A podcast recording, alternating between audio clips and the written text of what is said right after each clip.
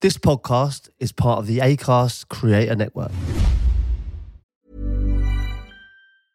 Jewelry isn't a gift you give just once. It's a way to remind your loved one of a beautiful moment every time they see it. Blue Nile can help you find the gift that says how you feel and says it beautifully with expert guidance and a wide assortment of jewelry of the highest quality at the best price. Go to BlueNile.com and experience the convenience of shopping Blue Nile, the original online jeweler since 1999. That's BlueNile.com to find the perfect jewelry gift for any occasion. BlueNile.com. Do you regret that you never had a celebration like that, Jamie? It's Nothing's beating the, the robot.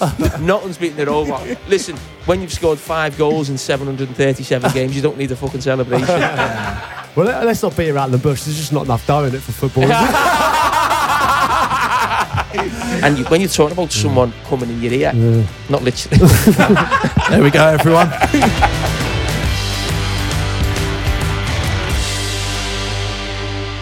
Hello and welcome to that Peter Crouch podcast with me, Peter Crouch. I'm joined with uh, Chris Stark and Statman Dave as usual, but with a special guest, Mr. Jamie Carragher. Thanks for having me, Crouchy. You're smashing the podcast world, so it's very an honour to be to be on.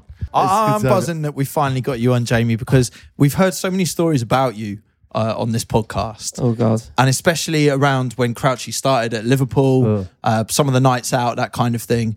And you'll be able to give your side to those stories. And also, some of those stories never had names. And it will just be interesting to see what you give away throughout this episode. Because Crouchy, for, for, for all he has a microphone in front of him, is actually quite guarded of his mates and, and this world. Yeah. Yeah. And I think you never really sell anyone under. No, but no, you, well, that's not you what tell we're- us some good stories. That's not what we're about, is it? You know, if there are funny stories that I won't, I, I know that people don't mind us telling, and then we'll, we'll name them. But um, it's good to have you on, Carra, because I always talk about sort of when I went to Liverpool, I had a difficult time at the start, and like I always felt And the end. sort of. and the end. There's a nice little period in the middle. but you know, and I, I just I felt that you know, obviously you and and. and People close to the club helped me through that, and you know it ended up being a good time for me. You know, so it's always you know it's always been good. I'd, I'd Yeah, say. we're going to get into a lot of stuff today. This is Statman Dave. Um, You on Dave, I- Twitter? you Statman Dave? I am He's yeah, Statman Dave. Did you start following me the other day? I did, yeah. Oh. Sneaky. Oh, you must have known I was coming. I was thinking, who the fuck is this Statman Dave? You're, a, you're, you're not a proper stat man, are you? Oh, are you? I am, yeah, yeah. Oh, who'd you Yeah. work for? Uh, myself. Oh, So got my oh own- okay. that's a great answer to anything. yeah. Who do you work for? He's had a few. He's been, at, he's been at United. He's underselling himself here. He's Yeah. uh, he's, a, he's an analyst. That's what I'm saying. So you work for like, oh, yeah, so I okay. work for yeah. other companies and so forth, but stats is the key thing, as you mentioned, Chris. Yeah, Dave, why don't you, just to bring Jamie into the pod, like, why don't you give him some Hmm. stats he might not have heard of about himself? So I think the first ones that we've obviously heard of 105 appearances in the Premier League, 264 wins, obviously records for Liverpool. How many appearances? 508 in the Premier League. Okay. Spot on. I thought you said 105. 105 appearances in the Premier League. 105 appearances in the Premier League. 105 appearances in the Premier League. 508. But uh, but like the niche ones, the niche ones such as only Kevin Davies versus Arsenal has more yellow cards versus a single opponent in the Premier League than you did against Manchester United Good. with 11 yellow cards. I Good. respect that. That is good. Uh, other random stats, um, you've got more assists than Ruud van Nistelrooy in the Premier League. wow. That's, That's a big- sorry, That that's is, that is incredible. Can I screenshot all these? Yeah, of course. Well, these are these are big ones. Obviously, you can tell Gary about I- them as well. I might follow you back now.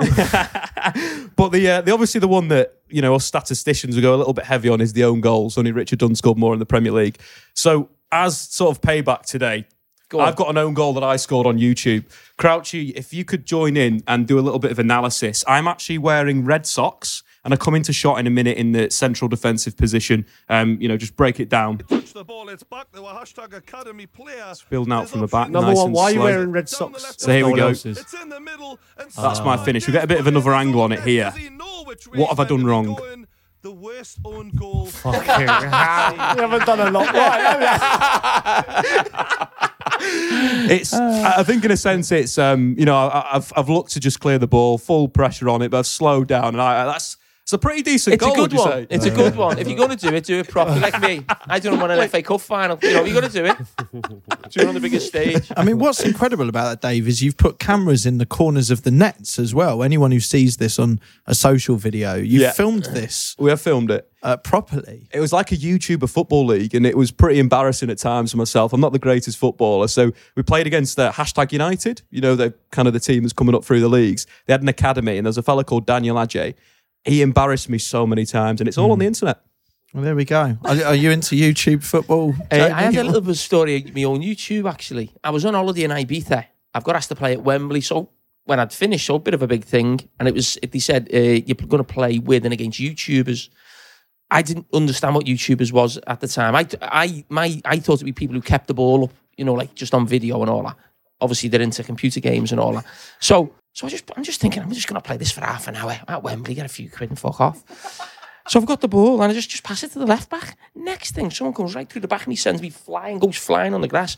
Robbie Fowler's playing for the other team, so it was like a mix of footballers. So I don't know who anyone is. So I've jumped up and I've gone to Robbie, who the fucking hell was that? He went, was in. Right. So I've just spent the next hour of this game just taking this lad out. Elbows and booted him, just two foot on them and everything. he went on YouTube and done a big video about it. So stay if you want to find it. Welcome to the podcast, Jamie. And the last podcast we did, all about the conspiracy theories, uh, we've done well to be here today that there was no lawsuit because we were a bit uh, anxious about that, weren't we, Crouchy? Yeah, a little bit, especially, you know, we left Dave to it really, so he was the one getting sued. But um, And we yeah, was finally got to the bottom of Lasagna Gate. We did, yeah, yeah. The Spurs lasagna, but you know, it was also one of the previous pods was uh, my allegiance to, to Chelsea, and now that's changed. And I just wanted to ask your ta- your take on because you know you grow up and you, you, you're a fan of a certain club. Obviously, it's well documented. You you're an Everton fan, and then when does that when does that change for you? I mean, mine was gradual. It wasn't like you know, one day I, I signed for Liverpool at ten. Mm. It was I was still a massive Ever, Evertonian right the way through my youth mm. days at at Liverpool. When I was playing in the youth cup for Liverpool, I still wanted Everton to win the derby. But no, it was it was a gradual thing, and now it's it's an awkward one right now because they, they could go down Everton, mm. and there is a bit of me that thinks that'll be funny. yeah, and only for a year. Just one year. Yeah, yeah. I don't think I'd want. I- And to, to be honest, I think I do want Everton to, to just stay up because I think it's great to have two Premier League teams in the city. Mm. Yeah. We've always had it, and I think you know Everton getting a new stadium would be great for the city as well. So I'm thinking more of the city than Everton. But I think if someone could guarantee it was just for 12 months and then they'd come back and we'd get back to having derby games, I might say, you know what, I'll shake on that. Wow, that's something. That's what a bizarre situation on so many levels, and that's from a playing point of view, but mm. also um, even your view it, it, from a footballing like punditry point of view. That's a big thing to go like. Quite like to be relegated, but I also quite like you to come back up. Yeah, yeah. I mean, when's this taste of podcast? Go, is it going out to the end of the season? I No. Next week. Look, we're going to get into loads of stuff on this podcast. And as always, you know, we tell you, send in your emails, peter.crouch at acast.com, slide into our DMs, get involved with the podcast. And thank you to the many hundreds of people that have got in touch since last week. The conspiracies episode seemed to do, like, went massive, didn't it? big, it, was, yeah. it was everywhere. Should we do a couple of these messages? It might be good to get Carra's uh, take on some of these. Greg says, "Why do you think no retired player has ever become a referee?" Is there not one? No. I don't know. I mean, not not one that comes to mind at least, but I assume they've all had an interest in football at some point. I, I think it's a profession. It's a profession in its own right. You got Do you know what I mean? it If you start separate- starting at 40 years old like we are, you know what I mean? You us when we when we had Mike Dean on the podcast, and Mike Dean was like, Well, I've trained, you know, my whole life Yeah. to be a referee. And you don't just become a Premier League referee. You have to start, you know, Sunday League, you have to work your way through. So to start at 40, I thought it's, it's sort of disrespectful to referees really to then say yeah, but you can be an older referee. So even though you're starting later, you go do your coaching badges, don't you? Mm. Not once have you said, like, I'm thinking about doing my ref's badge. it's true. Do you want to do this one from James? Uh, yeah. Uh, okay. I'm not sure uh, if you're still doing Crouchy apologies, but I believe he owes Bolton and its fans a massive apology. In the 2011-12 season, they were relegated by one point after a 2-2 draw with Stoke and have been in free fall ever since. Stoke's equaliser came from a penalty won by Crouch. After reviewing the footage, I'm 100% convinced he dived. Oh. Basically, what's happened is I've had a shot, the keeper saved it, and then I've touched it round the keeper. And he's caught me, and I've just let the referee know that he's caught me. So I have gone down easy, but he has touched me. But it, it- what he's saying is that Bolton have went down that season and not come back. So it, and they went down in that game. That was the decision that sent them down. But I don't think I need to apologise for that. I think that is a foul. So you're not going to apologise to poor old James? I, I apologise for what's happened to Bolton, Yes. but I don't take full responsibility for that. Excellent. Jamie, why don't you read one of these messages? I'm sure whoever sent it would be nice. What about the um, swap shop one? So, so just to explain this, Jamie, basically we've got um, a pair of Charlie Adams boots. Paul Lambert once said that Charlie Adam could hit a midgie's dick from 30 yards. So we Right, 'cause wanted his to left test foot, His left foot was that good. So we strapped Dave up and put a, a, dick, a dick on him. and Charlie, time. and Charlie hit him. So we've got the boots from that. We're giving it Yeah. away if people can swap it. And the idea is we just keep swapping the boots for something and it swaps on from there. All right, lads, we have been listening to the pod and believe the mere offering of one of used chicken costume for Charlie Adams' boot is frankly insulting. We therefore offer the services of eight nuns for any social event of your choosing, be it wedding, funeral, darts event, or Crouchfest 3.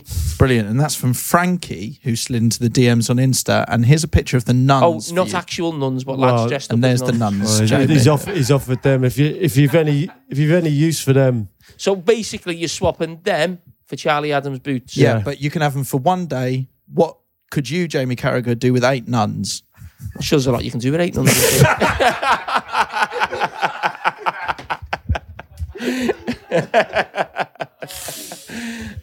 oh right, Should we crack on with the pod? let's crack on with the pod.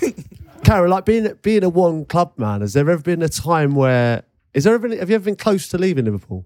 Has there ever been No. clubs coming in for you? No, no, I've, I was I was never involved in like a transfer thing that went on. You know, when I maybe yourself, you probably more than anyone, you, you're speaking to another manager, and there's a club involved, and you're dealing with the chairman and your agents and money and mm. signing on fees. What all these stories. Never involved in any of them. Mm. And the good thing to come from it, it means I never have to do transfer deadline day eh, with mm. Sky. I just say, what am I going to offer you? I've got nothing to say on this matter.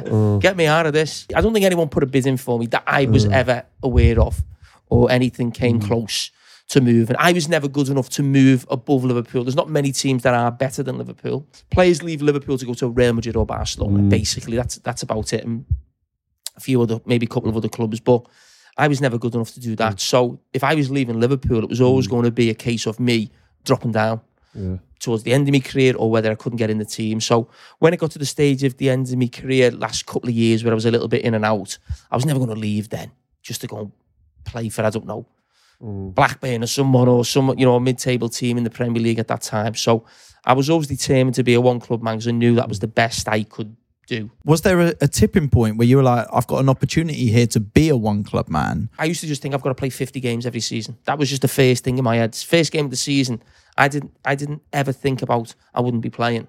I just be like, I am playing and I'm playing 50 games.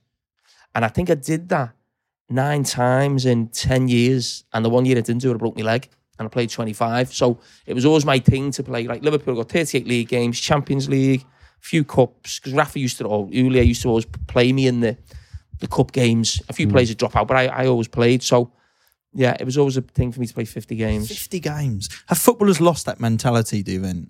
The want to do that, an expectation that you should do that.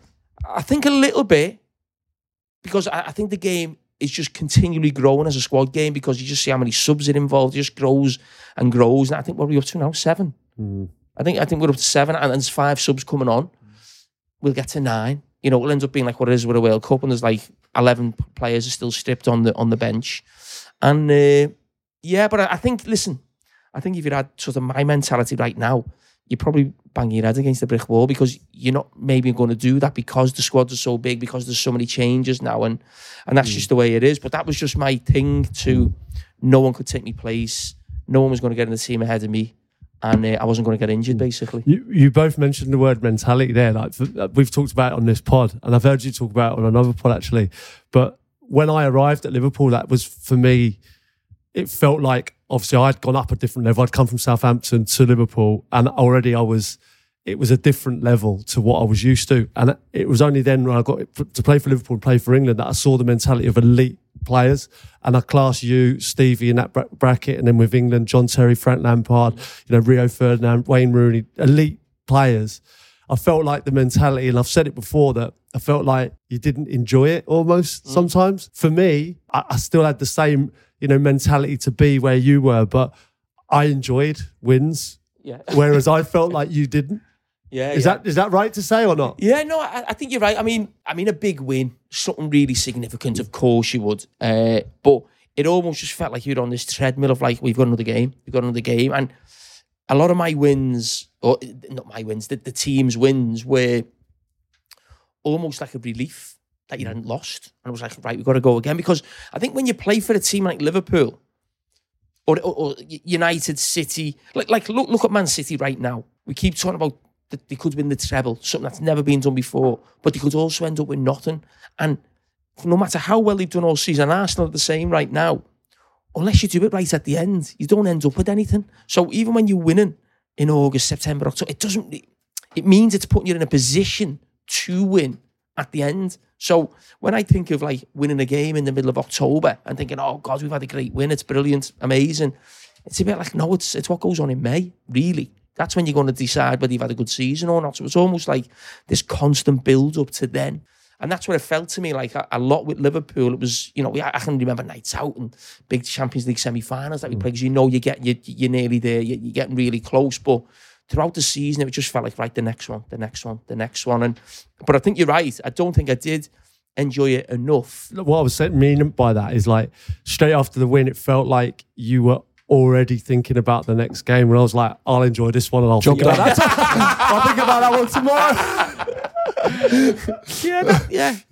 Yeah, it was. It was. And Which is a commendable, you know, quality yeah, to have. Yeah. I always think, would it have been different playing for another team? Was it that focus because Liverpool was such a big club and also it, it was like it was your club, it was your mate's club, it was your family's club. If you just played down south, would you have that same thing or would you think, you know what, I'm going to play, I'm going to give it everything? We'll never know. Because that, sorry, So is that more like a coaching mentality that you've got then? Because we always talk about Guardiola or Klopp who say next game, next game, next game. Do you feel like that was probably more you in a sense? one of the reasons why I haven't gone into coaching and managing management is because I used to put myself through too much when I didn't play well and I didn't win. And I think it must be worse for a manager. And I used to just look at some of the managers and think, how bad I'm feeling. What must they be feeling? You know, and I and I the closer I got to the end, the more I was thinking, this is not happening for me in terms of coaching or managing. I'm, I'm not doing it because I'm putting myself through too much.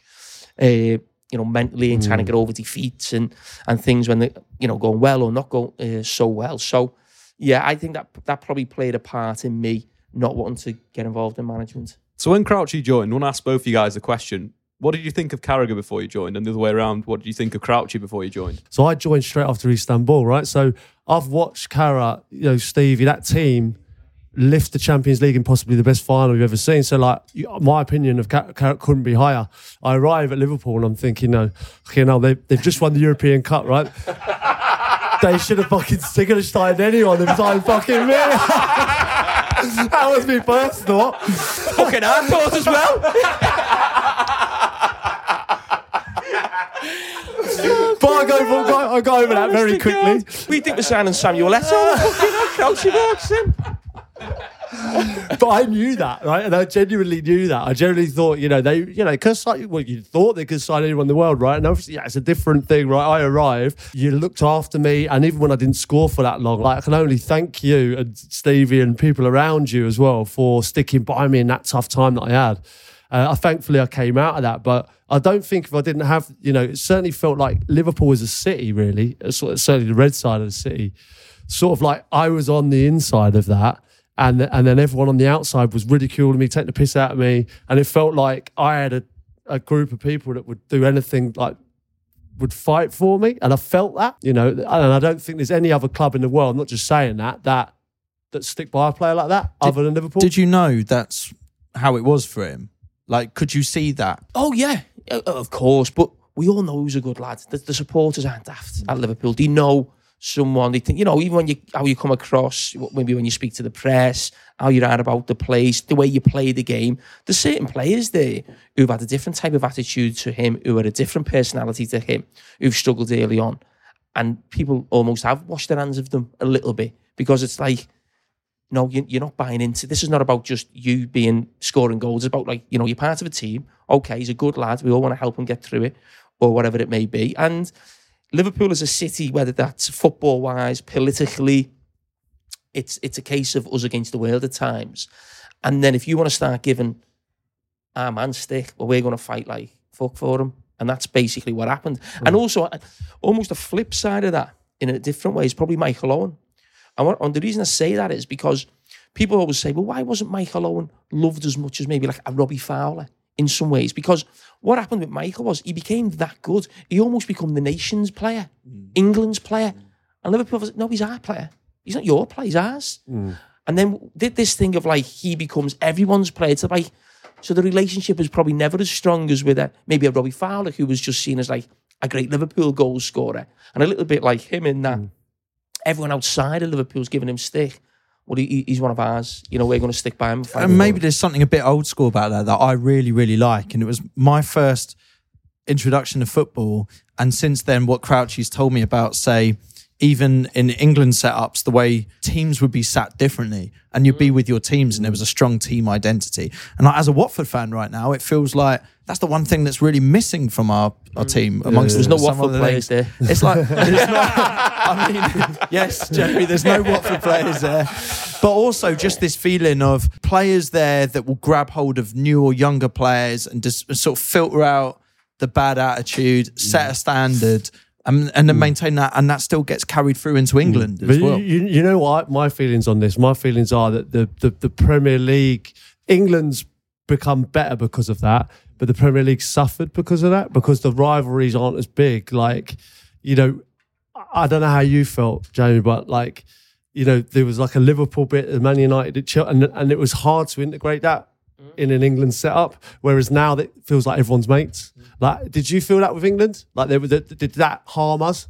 Yeah, I think it did. And I think the difference is that it felt like at the time, if you think of Man United, Chelsea, Liverpool, when you think of like the, the biggest characters of those teams and like the, the players who you're automatically thought of of those teams. So you just said before, you just think Chelsea at that time, you just think of John Terry and Frank, don't you? There's other great players, but you think of them.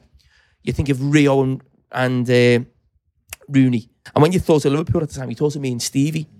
So it was almost like we were like not necessarily the best players, but almost like the leaders of, of, of that club, and, and you wore it as a badge the of honour. ambassadors. Yeah, mm-hmm. and well, is that right now? I don't know. Is the best player at Man United probably is a Rashford, I suppose, of mm. this season? But I'm just trying to think tho- those big. I don't think they encourage necessarily males. the best. It's like the attitude now is what is the best, and maybe this is the right way. By the way, like I don't know, this is what we're talking about. Well, that's, but, the, like, what I'm saying. It's the right it's- way it's- for England, I think. It's like they're trying to establish it as its own team. I class it as Club England now, and I think that's the, been the major strength of what Gareth Southgate's done. He's made it feel like a club team, uh, and it's and, and they've been fantastic. And I don't necessarily think the players in that team are better than our era. I don't. I really don't. But what they've done is they've they've made themselves a team, and that's credit to the players and the staff. And I just is it something I regret? I mean, could I have been different? Could other players have been different? Uh, it's hard because I think we were so tuned. Everyone felt like the same, and I just don't know if like these lads have come through England squads together. And you know, I see Trent high five and Rashford. And I'm like, I can't get my head around it. He's a bit I'm weird. like, what is going on? It's like, oh my god. It's this weird scenario where you've got like you hate them the week before and then you love them. And it's Yeah. like you Yeah, but I don't think that I don't think that hate's there now. No, I but it, it don't- was before when you were playing with them, and in a sense, you know those key things was like you're saying, Crouch. If You had Mourinho, one of the you know Yeah. a brilliant manager, but could get quite toxic in a sense. Yeah. Ferguson loved to be a bit of a house. Mm. You had Benitez in there, you had Wenger in there, just did different. Yeah, and you'd, ne- you'd never want to mix. You'd never want to uh, share anything. You felt like you were giving a secret away. You'd never want to say, oh, "What's your new manager?" or "What you doing training?" or "Why did you do that against us the other week?" It was like this thing of like you don't tell anyone anything. You know what Hence I mean? It's the different like breakfast setup. I yeah, imagine. yeah, yeah, yeah. But I think I think that the Premier League was better when it was felt like the players hated each other. But I think you know what I mean. Yeah. I honestly think that Yeah, I, the I- England team. Yeah, I Yeah. want, I want to see You Vieira. can, you can see Sky Sports now, can't you, next season selling the Premier League? These hate each other. Rashford and Trent can't stand each other. It's the way it's going, mate. Drive to Survive, the football documentaries, it's about the drama, right? And it's about that sort of like mm. rivalries, like mm. proper, like mm. they try and play up in a bit more of a Hollywood way. You talk so lovely about how you've uh, you sort of embraced Crouchy. I want you boys right now to discuss this this story I heard about what happened when Crouchy joined Liverpool and he quite fancied the hotel receptionist. And you were the one, apparently, Jamie, that gathered all the players together and got Crouchy right to explain that you really fancied this receptionist. Yeah, he's in Hope Street Hotel. You know, Xabi Alonso's missus works in so And I came in and I was saying, there's this girl on reception. She's, you know, she's quite nice, and um, she just keeps looking at me all the time. And then you've tapped, you've tapped everyone, knowing that it was Xabi's missus. She's just trying to learn English and trying to be nice. And uh, I've told the story in front of uh, Reina, Luis Garcia, and Xabi Alonso about Xabi's missus. I've never wanted to, the, like, the whole change room just to swallow me up and go, like, oh no, God, this is horrendous. We'd call that, it that wasn't the first time he shithoused me, by the way. carrot-housery, right? well, carrot, yeah, because he done me with England as well when we were uh, when we were with England and Prince William came to training and uh, it was just after like the robot and things like that, and we are all having a discussion. And Carra goes, uh, "So you know, Prince William, um, do you like the robot?" And he was like, "Yeah," and he's like, "Do you want to see it?" do you remember that? Scandalous. Did you do it? Yeah, to do it. Yeah, I'm like, So you're in an line. yeah, and I'm like, I don't want to, Jamie. Thanks. He's Scandal. laughing, isn't you're giving it? It's a good little clip, to be fair. I always wonder how long you know how to go on for. Like, in Why those- would you stop? When do you start? When does it become all right? Give me turn it in now. do you regret that you never had a celebration like that, Jamie? It's Nothing's beating the, the robot. Nothing's beating the robot. Listen, when you've scored five goals in 737 games, you don't need a fucking celebration. Do you know another time where, where we've talked about it on the pod where um don't know what your take on this. I don't think I've asked you, but when I was going through that difficult spell, like obviously my dad used to come up to the games, and I used to after games I I hadn't scored again. Up me and my dad, similar to like to you when you'd had a bad game. I just want to go and hide, right? So I want to go and I don't want to see. Anyone- when you're six foot seven, Yeah, isn't it? yeah. like, you know, my dad's like, "Come on, we'll go out for a beer." I'm like, "No, everyone's laughing at me, dad." I'm like, "I don't want to be involved." You, like, to be fair to you, you said you were the same. You were like, like, "Come out in Liverpool," and I was like, "I haven't scored. I'm not coming out in Liverpool." you dragged me to to your local. We went down there and ended up doing karaoke. Do you remember? yeah, But yeah. I, I hey, Jude. Hey Jude. Yeah. you've sung "Hey Jude" in Liverpool. I sang Hey Jude, but he made me get up. And I said, I don't want Did to. you I- stand on a stool? no, I was up with my little friend Jason. I knew that story had come up today. And I remember sitting at the back of the pub thinking, fucking hell, he's big. it just looked like, I don't know if you. I don't It would have been in front of the light, wouldn't it? Yeah. So it would have been silhouetted. Almost. It was an unbelievable night. Like honestly, I, I didn't. I thought I That was the Solly on Marsh the Lane, wasn't Marsh Yeah. Lane, yeah. And I, I'm not joking. It felt like after that, like I was even more kind of accepted in a weird way around. Like the stat story just spread, and everywhere I went, I went on the gates on the Monday, for, and all the all the security boys were like, "Hey, Jude." And, like I was walking down through the city, and everyone was like, "Hey, Judy, Judy, Judy!" Like everywhere I went, it felt like people were mentioning that night, and um, you know, I wouldn't have gone if you hadn't have dragged me there. It's got the next Crouch Fest written all over it. If I'm honest, we get the boys back together on stalls. Hey Jude, don't get better than that, right? You know, When you're ready to pop the question, the last thing you want to do is second guess the ring. At Bluenile.com, you can design a one of a kind ring with the ease and convenience of shopping online. Choose your diamond and setting. When you find the one, you'll get it delivered right to your door. Go to Bluenile.com and use promo code LISTEN to get $50 off your purchase of $500 or more. That's code LISTEN at Bluenile.com for $50 off your purchase. Bluenile.com code LISTEN. Talk about like the rivalry that we had with England and stuff like that. Obviously, Man United, Liverpool, obviously a huge factor. Um, like that rivalry seems to have changed a little bit with Gary Neville. Like, how, how are you with him now? we, we we didn't speak when we played. Uh, I mean, a little bit at England, but you know what? You know what Gary was like at England. He was. he- He's. He's still. He's still the same. He's a lunatic, isn't he? In the nicest possible sense. That he's not funny, but he just makes me laugh. I like seeing other people getting wound up by things. I I, I, I really like watching that.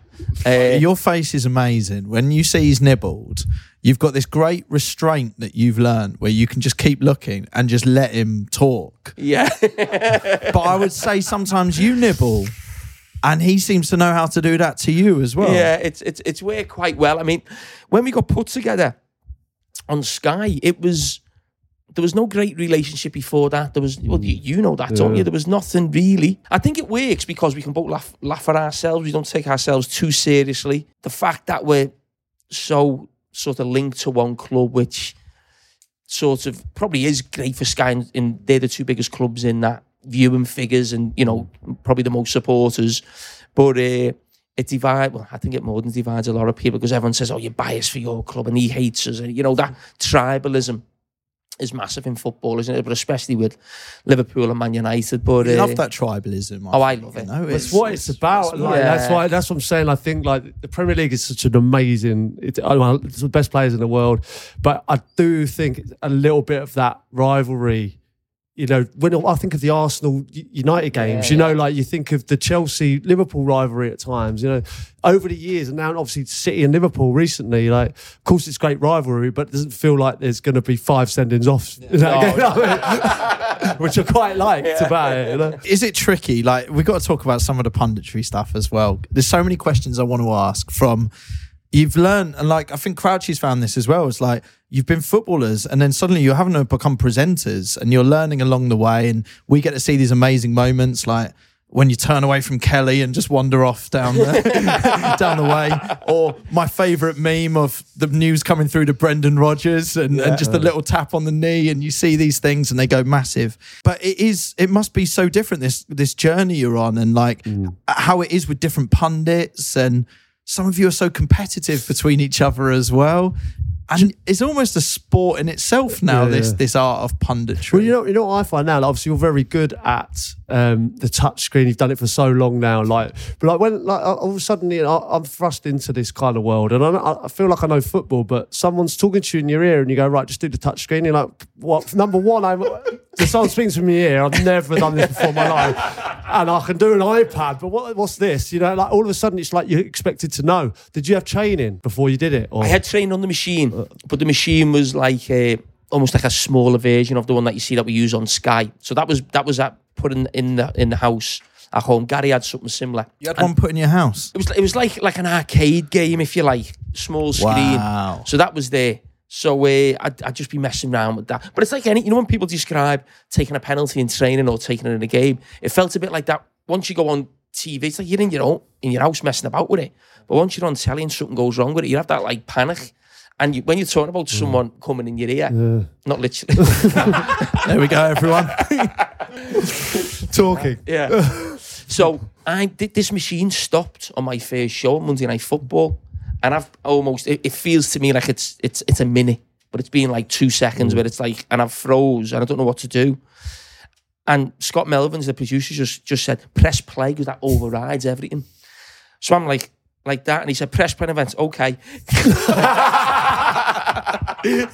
And that always comes up, you know, when uh, you're taking a piss out of each other. But, oh, you've been doing TV a, while now, but you always go back to your first couple of shows, don't you, in the things. And Yeah. if I ever mm. see Scotty, I'll go, okay. You know what I mean? You're just like, you're just speaking, and people think, what, what, what's he on about? But Is there a part of you, like, obviously, you, you know, great at what you do now. Is there a part of you that, like, misses, you know, you see Stevie or you see, you know, like players that we've played with, like, win a game and you feel like, yeah, I'm not going to have that kind of, I'm not going to have that buzz of being around it mm-hmm. again. Like, do you miss that? I, I don't. No. Honestly, I don't. I think Stevie does. I'm, I'm saying that I don't know, but I would get the feeling, you know, he's, he's or even yourself, you know, that feeling of scoring a goal, of being the mm. man who wins the game. You know, I was always the fella at the back, just thinking, come on, blow the whistle, we, we're winning. You know what I mm. mean? A defender just trying to do your job, but I don't miss it now. I loved it, but I don't. and I don't look back. I don't like think. Oh, I wish I was with the lads again in training. And I love the freedom I've got now in terms of doing what I want to do. I'm the same as you. Like I, I actually really enjoy what I'm doing now, and I know I'm in, we're in a fortunate position to to be able to. You know, it's not always like that for players who, who who don't play. And I think if I didn't have a job or, or do things that I'm enjoying now, then I would miss it. But I feel like that was great, and I feel so blessed to to have done the things that I've done. And now this is the new chapter in my life that I'm enjoying as well. So I can't. I, I well agree. Yeah, I'm 100 percent the same. I don't I don't look back too much. I love it, and I'm proud of you know what happened, but. It's, it's only now that you know when people tell you when you when you're younger your career will go so quickly and there's just so much of your life afterwards. I still I don't know what you mm. I'm 45. I still feel 30. I don't feel 45. I don't think I'll feel 60. You, do you know what I mean? It's like there's so long of your life after being a footballer. There's only like 15 years professionally. Of course, we put a lot of work in beforehand as kids, but so much of life But, afterwards. but, but is there anything at all that you look back on and it's kind of like, I don't want to say regrets because I don't think, I, I think that even negative things that happen lead to the positives that are now. So it's not, let's not call it regrets, but even going back to, um, look, let's take the pe- penalty shootout against Portugal, for example. Do those moments stick with you or can you put them in a box and just see it as what it was? Yeah, that does that that one doesn't bother me too much. To be honest, I don't think about it too much. You should only regret things as a footballer if you didn't get the most out of your, your ability or your what Yeah. you've done, or you, you think I had more talent than what I did. And I think if I was one of those players, I would regret it. I was almost completely the other way. I think I completely maxed out with with what I achieved because I think uh, for me to be sort of playing for that club for so long, to win a Champions League, to be competing with some of the, the best defenders in, in the world, I had to be at, my absolute best. I wasn't as good as them, but to be even close to them, it had to be like all or nothing type of thing. So I think I definitely got the most out of my career. I think you probably say the same. Exact you know? same, exact Yeah. same. Yeah, I, I think the amount, it's not a regret. It's the only thing is like I would like to be sitting here, same as you, like a Champions League winner. You know, like that. The, the only thing I think about is Athens. Like Yeah. when in 2007, not like I just felt that we were a better side than them. You know, we could have won. I think in 2005, obviously, was incredible. But you know, to sit here, I just think it elevate. You know, if you're a Oh, Europe, if you're a oh, European Yeah. Cup winner, right? So obviously, to, it doesn't. I don't even know where the runners-up medal is. Do you know what I mean? It's like it's Yeah. pointless even getting there for mm. me. It's like that's the only thing I think about. You know, not daily, but it's something that not a regret, but I, I was just disappointed that we didn't do that in Athens. I was so much more nervous for that game than the two years before because the two years before it was almost like I couldn't believe I was there. I was like, how, how are we here? When, you know, just enjoy it. Whereas 2007, we were a better team than 2005, and we were one of the top teams in Europe. I think in mm. 2007, you're expected to get to the final, didn't you, or the semi-final? And I remember before the game thinking, how, how many players have won the European Cup twice? Not that, not that many players. It is, you know, it's an iconic thing to win. And I remember feeling completely different going into that game than the first game. We had a top team from 2005 to 2009. We were probably in the best four or five teams in Europe. And one of those teams always won it. It was either us, Chelsea, Man United, or probably Barcelona or Milan. They were sort of like the five teams, right? You know, at that moment. So sometimes you don't you don't get a trophy for that. So we haven't won the league. Crouchy hasn't won the mm. Champions League, but for three or four years, he's playing for one of the best teams in Europe. That's just mm. that's not even up for debate. That's a fact. So going back to that final, you said you're more confident going into it. What did you do pre-game? What was your what was the morning like of that final, Istanbul 2005? Istanbul. Uh, we were just on a normal thing of of going for a a walk. I would imagine it's a long day. Do you know that around the- sleep, this nap that Crouchy's taught us about?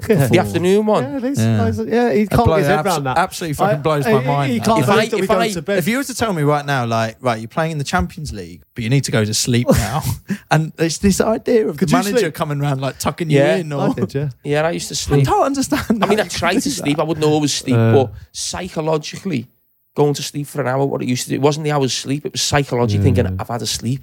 I can't feel any better. Do you know what I mean? Oh, so you were trying to get to sleep because you knew it was good No, for the game. Psychologically, No, it was- good for you. It was It was an hour's hard to get to sleep generally. Yeah, Yeah, you know what I mean? yeah. If it, sometimes if, if I hadn't slept, I, it would play on my mind before the game. I think I haven't slept here. Like it's going to affect me. Yeah, like, Just little things like routine is so important. Yeah. But you surprised me because I would thought like my perception of you was more a bit of a disciplinarian, but you also sound like you've sort of done so many jokes on Crouchy and the other guys that you don't even remember half of them. Hmm. No. So I, the idea that you would quite sensibly go to sleep for a game seems a bit unusual. Got any stats for us, Dave? Yeah, so I was looking at Champions League final statistics.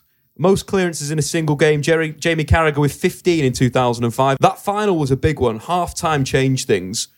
What did Rafa do? Uh, he took Steve Finnan off uh, and brought Didi Hamann on. That was the big change that he made, and the change of system. And that is something I get I get asked all the time. Half time at Istanbul, always people have got just got their vision of what happened. And I think in some ways they want you to tell a story that just wasn't true. They want to hear that people were fighting. Steven Gerrard did this big team talk. There was murder. There was you know all this stuff was going on, but it wasn't like that. It was very quiet because everyone was obviously devastated through you know the scoreline and basically think the game was over. Biggest game of your life. You've embarrassed yourselves. You know we've been awful really, and. Uh, Steve Finnan came off. There was a bit of a commotion at half time, and Steve Finnan didn't want to come off. He had a slight knock, basically. And uh, fair play to Benitez because he'd already made a substitution in the first half. So he'd take Harry Kewell had come off, Smicer's gone on. So he can only he's only got two more subs to play with, basically. You're getting beat 3 0, and he's probably thinking, I need to stop this being five mm. or six. I don't think this, you know, it's not a sub that you'd bring on if you were thinking, right, we need a goal. But we did need to get some sort of Hold. footing in the game, get back into the game, and, and stop AC Milan. Really, I, I think Rafa Benitez what he did at half time, the changes he made were fantastic. But I do think he made a big mistake in picking that team, and it's, and that's not being clever after the event or being clever at half time because we'd never played that team before. Mm. We we'd almost like we'd got to the final by playing Steven Gerrard is almost like a number 10 and Didi Hamann and Alonso playing together. And Biscan played a few games, but we always had two holding midfield players. Steven Gerrard is not a holding midfield player. He's someone who'll just go and, and take off. And a lot of the time, there was so much space for Kaka in the middle of the pitch, but it was it was a it, it was a bizarre, it was a strange team to pick. And I think even the supporters felt that even before the game. And the team comes through. We didn't know the team until an hour before the game. You've said this previously mm. with some. Yeah, yeah, yeah. yeah he's, I mean, he, he- very rarely when I was playing for Liverpool did he did he name. You didn't know. You didn't even know the squad. Sometimes the squad would go up on a Friday, and like Alonso wouldn't be in the squad, and you'd be like, "What? What's going?" Like, it, it, just do like things like that where you need some more training. And we're like, "Yeah, but we surely the game is why you train." It's like he's one of our best players, and he, you know he wouldn't be in the squad, and you'd be like. It, it- just do little things like that that would always surprise you, keep you on your toes, I suppose. But is that because one of you tried to kill him in, in a go kart? suspicious of you no, all it ever since. Kite. I, I, I almost killed in a, in a go kart. But No, he just uh, tried to nick his wife. talking uh, on the on the manager side of things, like who was the best you worked with? I, know you got a big admiration for Houllier and uh, and and Benitez. Obviously, you won the Champions League with, um, but you know going back with Roy Roy Evans and some obviously top managers. You who who was your preferred manager? Houllier and Benitez because it was 12 years of my career, so I can't really. You, you, you can't put anyone close to that, and I think they did change the club. Uh, Houllier was more of obviously you you don't know Gerard Houllier, but he was more of a manager. He wasn't a coach as such, really, but he was a brilliant manager. Really, really good. Attention to detail. Listen, we say that word attention to detail. I mean, what managers don't we describe as having attention to detail? You know, but it, this was on like another level, and I'll explain one story that probably sums it up. We played Southampton away early on in his tenure. We lost. It was a League Cup game. So it was away. You come back in for training the next day. He'd watched the game twice on video. So he was the type of guy who'd come in after the game and he knew everything that you did in the game. He could like he'd watched it. And I'm thinking, Southampton away, what time's he got in? We've I mean, he must have had no sleep. He can't have had any sleep because he's then then there at training and he'd watched the game twice. And I was like, oh my He's god, sleeping at the training ground then. no, Yeah, but I mean, you, you think seriously in terms of what happened to him a few years later, in terms of having a heart attack. It was because of how much he put into that job. He was just like, mm. and when I think about management again, I look at what people like him put in or, or Benitez put in. It's like, it's not a job, it's their life. It's what they were born to do. It's like, it's not like, me and, mm. me and Crouchy are, are talking about will you go into coaching, will you go into management, you know, when we finished, and, and it's a decision. For them, it's not a decision, it's a way of life. You know, it's what they mm. do. It's what they. It's what they're born for. So, You know, and I, I looked at that and I thought, I, I'm not going to be able to keep compete with that. I, I had this mad perception of, of Benitez. I, I've had managers, you know, Harry, who's got other interests, or Sven, you know, people, other managers who are a bit more relaxed. With Benitez, it was, it was just constant. I'm like, I couldn't imagine him having a conversation about anything else. But with Rafford, it was always, it wasn't just football, it was probably negative about your football, wasn't it? Yeah, it was, it was never, it was, ne- it was never positive. But, but I also think that you got the best out of Steven Gerrard. Steven Gerrard won the uh, player, the PFA Player of the Year. The year he scored what, what twenty goals from right midfield. He was playing. Yeah. and I felt like he rose to the fact that he would always criticise. And I think he mm. was like, I'm going to fucking show him. You know, I, I felt like that was Yeah. him, Stevie going You to think the- it played to him? Whereas his- some players would be like, oh, I can't, you know, what's the point? Yeah. You But I don't think Rafa could be any different. I don't think I don't think it was a, a deliberate ploy. If you for know- just Stevie, you mean? Like yeah, it no, just happened no, those no, two. it's for general. everyone. Yeah. I just don't think that's his character, that's his trait. But I always found with yourself, and I know daft, you- you probably didn't love that whole sort of training every day, mm. How maybe the manager spoke to you. And I, I mm. think it's probably the same with Craig Bellamy, Jermaine Pennant, Robbie Keane was the same when he came in. I always think about like sort of British players playing for Rafa who've come from clubs, you've just mentioned Harry mm. Redknapp, or different clubs who probably have a different way of doing things mm. that they probably found it hard to take to him. How we, tra- like training was like a game. You'd have offside in training. So the strikers would be like, for fuck's sake, I just want to have a shot and I just want to score a goal. You, you know, like, Oh, he'd call it. yeah, or like we, we, we wouldn't just have like a five aside that didn't mean nothing. And every game I'd be thinking, right, can I keep a clean sheet in training? Can we catch them offside? Can we push up? Can we? Do you know what I mean? But I, I could understand. Never heard of that stat, Dave. Clean sheet and training. That's Yeah. that's You've got to get involved with that. Yeah. Yeah. Pens and paper out. But New I- market. I, have to say exactly what Carra's saying there. Like for like for me, like training was um, say one hour and twenty minutes, right to the to the minute, right. And as soon as the whistle would go, you'd be in, and I would say, right, I'm just going to go over there and do some finishing, and he'd be like, no, I mean, no, no I want to like. He just wouldn't. He just wouldn't let you do it, and I was like, "This is not how I've worked before. Like, mm-hmm. I'll just do a little bit extra." And he was like, "No, we've done our, we've everything you need to get out of training has been set out, and you can't do anything extra." I That- found that That's why I imagine Milner's like still, or like Henderson. Do you see those guys carrying on that standard with the club, or do you think it's something that? Well, no, I think I think Jurgen Klopp's you know hmm. got the sta- the standards have been set, but I think players like that definitely help. Like I think the the senior players like Milner, for instance, is is a manager's dream, and you know just keep the standards. Jordan Henderson the same.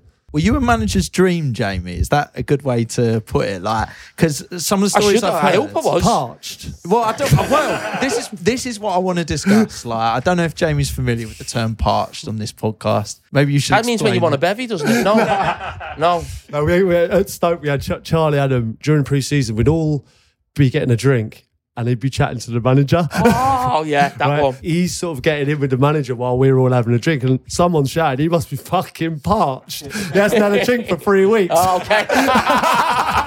So parched now is there's a player at every club who just has good relationships with the manager. Yeah. He's asking you, "Are you parched?" at but Liverpool? maybe Oh, I should no, be I- more I- direct. no. Jamie Carragher, are you the Liverpool No, parched? no, no, no. I wasn't that. But a flip side to that story is Rafa used to always do that to Stevie in training, especially away in Europe. You train at the stadium, and all the press will come in for the first fifteen minutes. So you'd be doing the warm up. So Rafa obviously not taking the warm up. He's just in the middle, sorting whatever he's doing out. And he goes, Stevie, can I just have a little word? So he'd have his arm around Stevie, and that'd be in the picture. That'd be the picture in every paper the next day. You know what I mean? You know, Rafa and Stevie. You know, thinking, But you've really noticed that. Oh yeah, we all knew. Stevie laughing going, oh, just to get me, you know, picture in the paper with Rafa, you know what I mean? You know, he's got a great relationship with his captain, you know, all that one. Yeah. Oh, so much goes into that, that, that 15 minutes with the press are there. You got, I suppose you've got to be thinking about it. You don't want to give any tactics away. You don't need Yeah. any team shape. You don't want to. Yeah, because they always play it out as if no one like the the when you watch the the training, like when it's like, and it, you, we get to see the training. Someone's like, yeah, they're looking, they're all looking great, they're all looking focused. It's like. And what you're saying here is it's 15 minutes, Yeah. and you're all fucking aware that it's the cameras. Yeah, cameras are there. So I mean, and even players that wouldn't be fit for the next game would, might be out like doing a light jog. You know, as if they're gonna, they might play tomorrow. you Yeah, know, like yeah, you, yeah. You're, you're playing with people's minds. Yeah. Oh, Jamie, there's been so many stories on this podcast. We should say thank you so much for coming on and um, and welcome to our world of that Peter Crouch podcast. I've got one question. The, the years that you spent at Melwood, and I think about the players that have come in and out through the doors, like top players, you know, characters. Um, who is the best you've trained with? A Monday to Friday player. Monday to Friday. Some of the talent. Uh, well, this player, who I'm going to say now is speaking to man, isn't one of the greatest players to ever play. Is one of the greatest players to ever play for Liverpool. But when I played with him, he wasn't classed as that. He was. He used to get a little bit of stick off the crowd. It's John Barnes actually. So when I first made my debut, John Barnes was playing central midfield, and there was always a lot of criticism, like there is a little bit now of Liverpool's midfield. That was the case then when I was coming through as a youngster. But obviously, I'm talking about John Barnes, the left winger. I've, I've trained at England, I've trained with Steven Gerrard, I've trained with Luis Suarez, Torres, all these great players, Alonso. No one comes near to John Barnes. In training, you'd go through a whole session, you go through like, it felt like six months. He just didn't give the ball away. He never did anything wrong. And the best way to describe him for people who, who can't remember sort of the late 80s, John Barnes, early 90s, he was Thierry Henry of his time. That's the best way to describe it. He was Thierry Henry in the late 80s, early 90s for Liverpool. What obviously Henry was for that special Arsenal team. So I'd mm. say Digger Barnes. I've got to be honest, right? You've told me that story before. Oh, and I I? knew, and I, no, but I knew that, and I thought because I love John Barnes, I wanted you to tell it on the podcast. Come on, you're singing my tune now. Watford fan, John Barnes is everything. It's all good. Yeah, Johnny no, Barnes. what, what a player! I mean, What, a player. What a player. What about Liverpool this season? Trent Alexander Arnold, new role. Do you think it suits him? Yeah, definitely suits him. And I was chatting with someone about this this morning. People keep think people keep talking about the fact that oh Trent's moved to midfield as if like to get more out of Trent. But what we're seeing from Trent in terms of like assisting or great passes, we've seen that for five years. I actually think he's going there more for the team rather than himself because Liverpool this season have been the easiest team in the Premier League and the stats back this up to counter attack against. Mm. So basically, for a lot of the season, the two fullbacks have maybe gone forward. Fabinho's on his own in midfield. Someone wins the ball, bang, and that right at Liverpool's defence. So I actually think it's a case of we've now got almost two midfield players defensively. And yeah, okay, he can go in there when we get the ball. But initially, when when the ball changes hands, yeah, he's got to go back to being a fullback. But when it happens quickly, he's not going to have time to get back to his position, and neither are all the other players. So I think it's a case of going right. We've got five behind the ball here. We've got this back three behind us, Fabinho and Trent there. So I, I think it's as much defensively for Liverpool as it is in terms of getting Trent on the ball. And I asked Jurgen Klopp that on Monday Night Football, and that's what he said. He said it's a bit of both. In in the Premier League right now, I want to ask both of you this: Who's the player that think uh, that you both think is most like you that is playing now? Is oh, That's a great who's, question. Who's the Jamie Carragher in the Premier League, or the closest thing to right now? And who's the Peter Crouch? Would you say? You can't say Haaland. I know what you like. so close. I almost got it in. There's, no, there's been no one like me before or since. Conor Coady, Yeah, okay, I can yeah, see that. Scouser, I can got a see bit to that. say for himself. He'll like that, I'm sure. What about an Ollie Watkins, Crouchy? No, fucking no- joking. He Right runs now it in behind form. all day. I said it the other night. I did. I did the Villa game the other day, and I was thinking Mitrovic. We spoke to No? Mitrovic isn't bad. not Yeah, bad, Um, target man. Yeah, there's there's no there's no one like me. I don't think. Speaking of one of a Mitrovic, kind.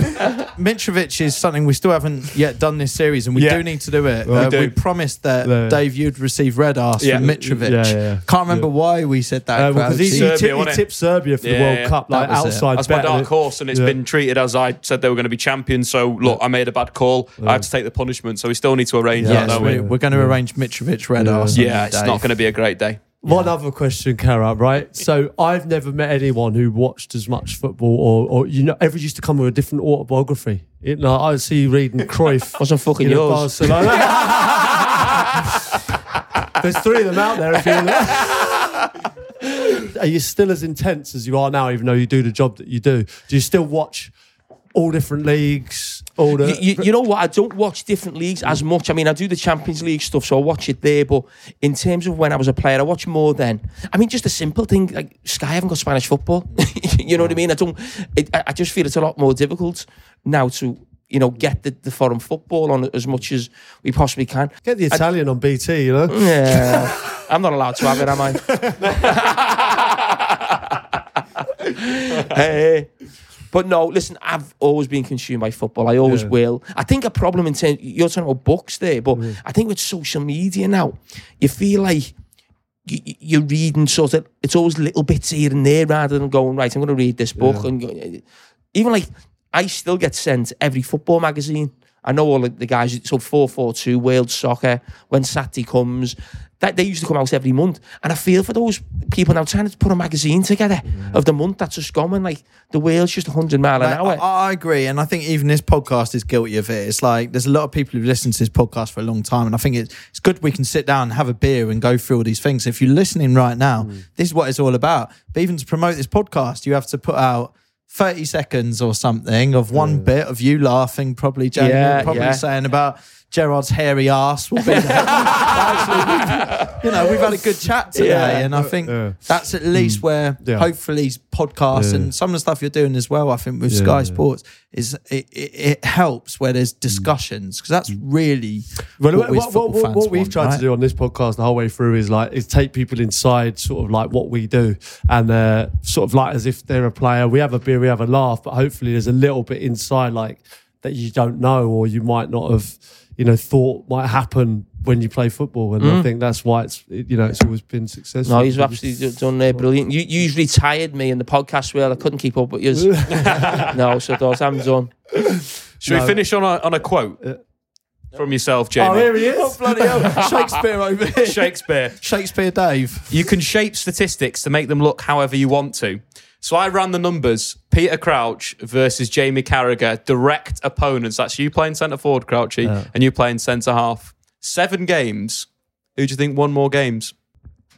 Well, the obvious question would be the way you're smiling. I think it could be me, but uh, obviously the, the what it should be Carra. In seven games, Jamie Carragher, two wins out of seven. Peter Crouch, four wins, one draw. Wow. what a- games were they? So it was when Crouch was at Tottenham, is when you played against each other quite a bit. So it was like in a weird period where Spurs had a bit of a, Don't justify a bit it, of a run. You can't judge their records. So, as in the total team There wins. for everyone to see, it. So this is like the, this is five the Harry, goal Harry line Redknapp. clearances. Is it the Harry Redknapp Tottenham? You had the It little- was, yeah, it was the you Harry had- Redknapp Yeah, Tottenham. yeah. can stick your Champions League up your ass.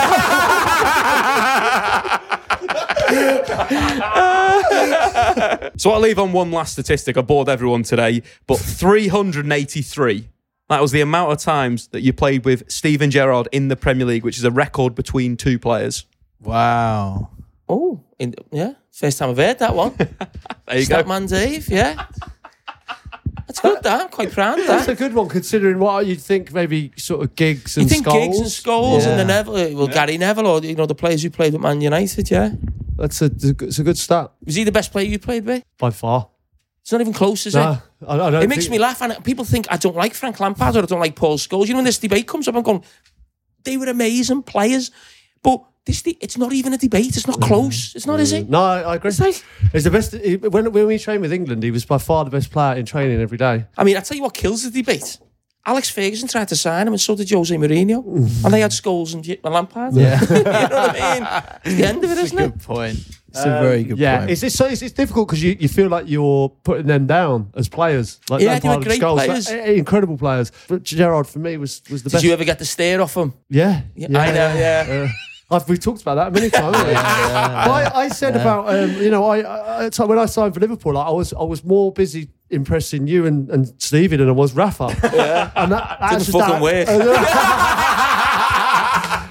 Jamie, what, what was, what was Did it feel like a sort of double act or Uh, probably a little bit. Stevie, I mean, to be fair, I'm I'm not shy. You, you know that in terms of you know being on the pitch, but he's the one person I don't think I've ever had to go at on the pitch. If like I'd, I'd lose my head on the pitch, wouldn't I, with different things, but. If it's Stevie, oh, it's Stevie, isn't it? What can you say? You know what I mean? You can't say not it's Stevie Gerrard. never bollock Stevie? Yeah, and you can't. But what can you say to Stevie Gerrard? You know, you just we're gonna let that one go, haven't you? I'll track you, man. Don't worry. I'll sort that.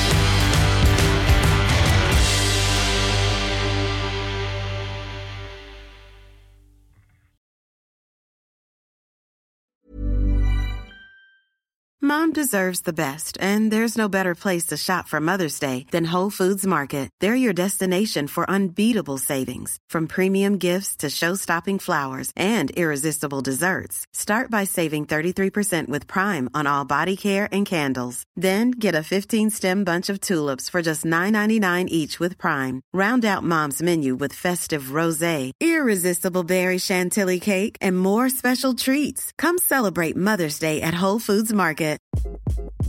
Hi, this is Craig Robinson from Ways to Win, and support for this podcast comes from Invesco QQQ, the official ETF of the NCAA. Invesco QQQ is proud to sponsor this episode, and even prouder to provide access to innovation for the last 25 years. Basketball has had innovations over the years too. We're seeing the game played in new ways every day. Learn more at Invesco.com slash QQQ. Let's rethink possibility. Invesco Distributors, Inc. This episode is brought to you by a load of pricks.net. We are the experts in selling houses. Chris couldn't sell his house. What did you do, Chris? I couldn't sell my house for love nor money, Crouchy. Three different offers I had, all at the last minute, fell through. I turned round to my wife and said, What can we do to sell this house? Every estate agent is failing us. Then I told her, Let's go to a load of pricks.net. But Chris, what did a load of pricks do for you? They were brilliant, Crouchy. They sold my house right away. The sign had barely gone up when a well dressed gentleman came along and offered me twice the asking price. Chris, would you use a load of pricks again? I'd use them every time, Crouchy. Go to a loadofpricks.net. They will sell your house like no other. Load of pricks, load of pricks.net.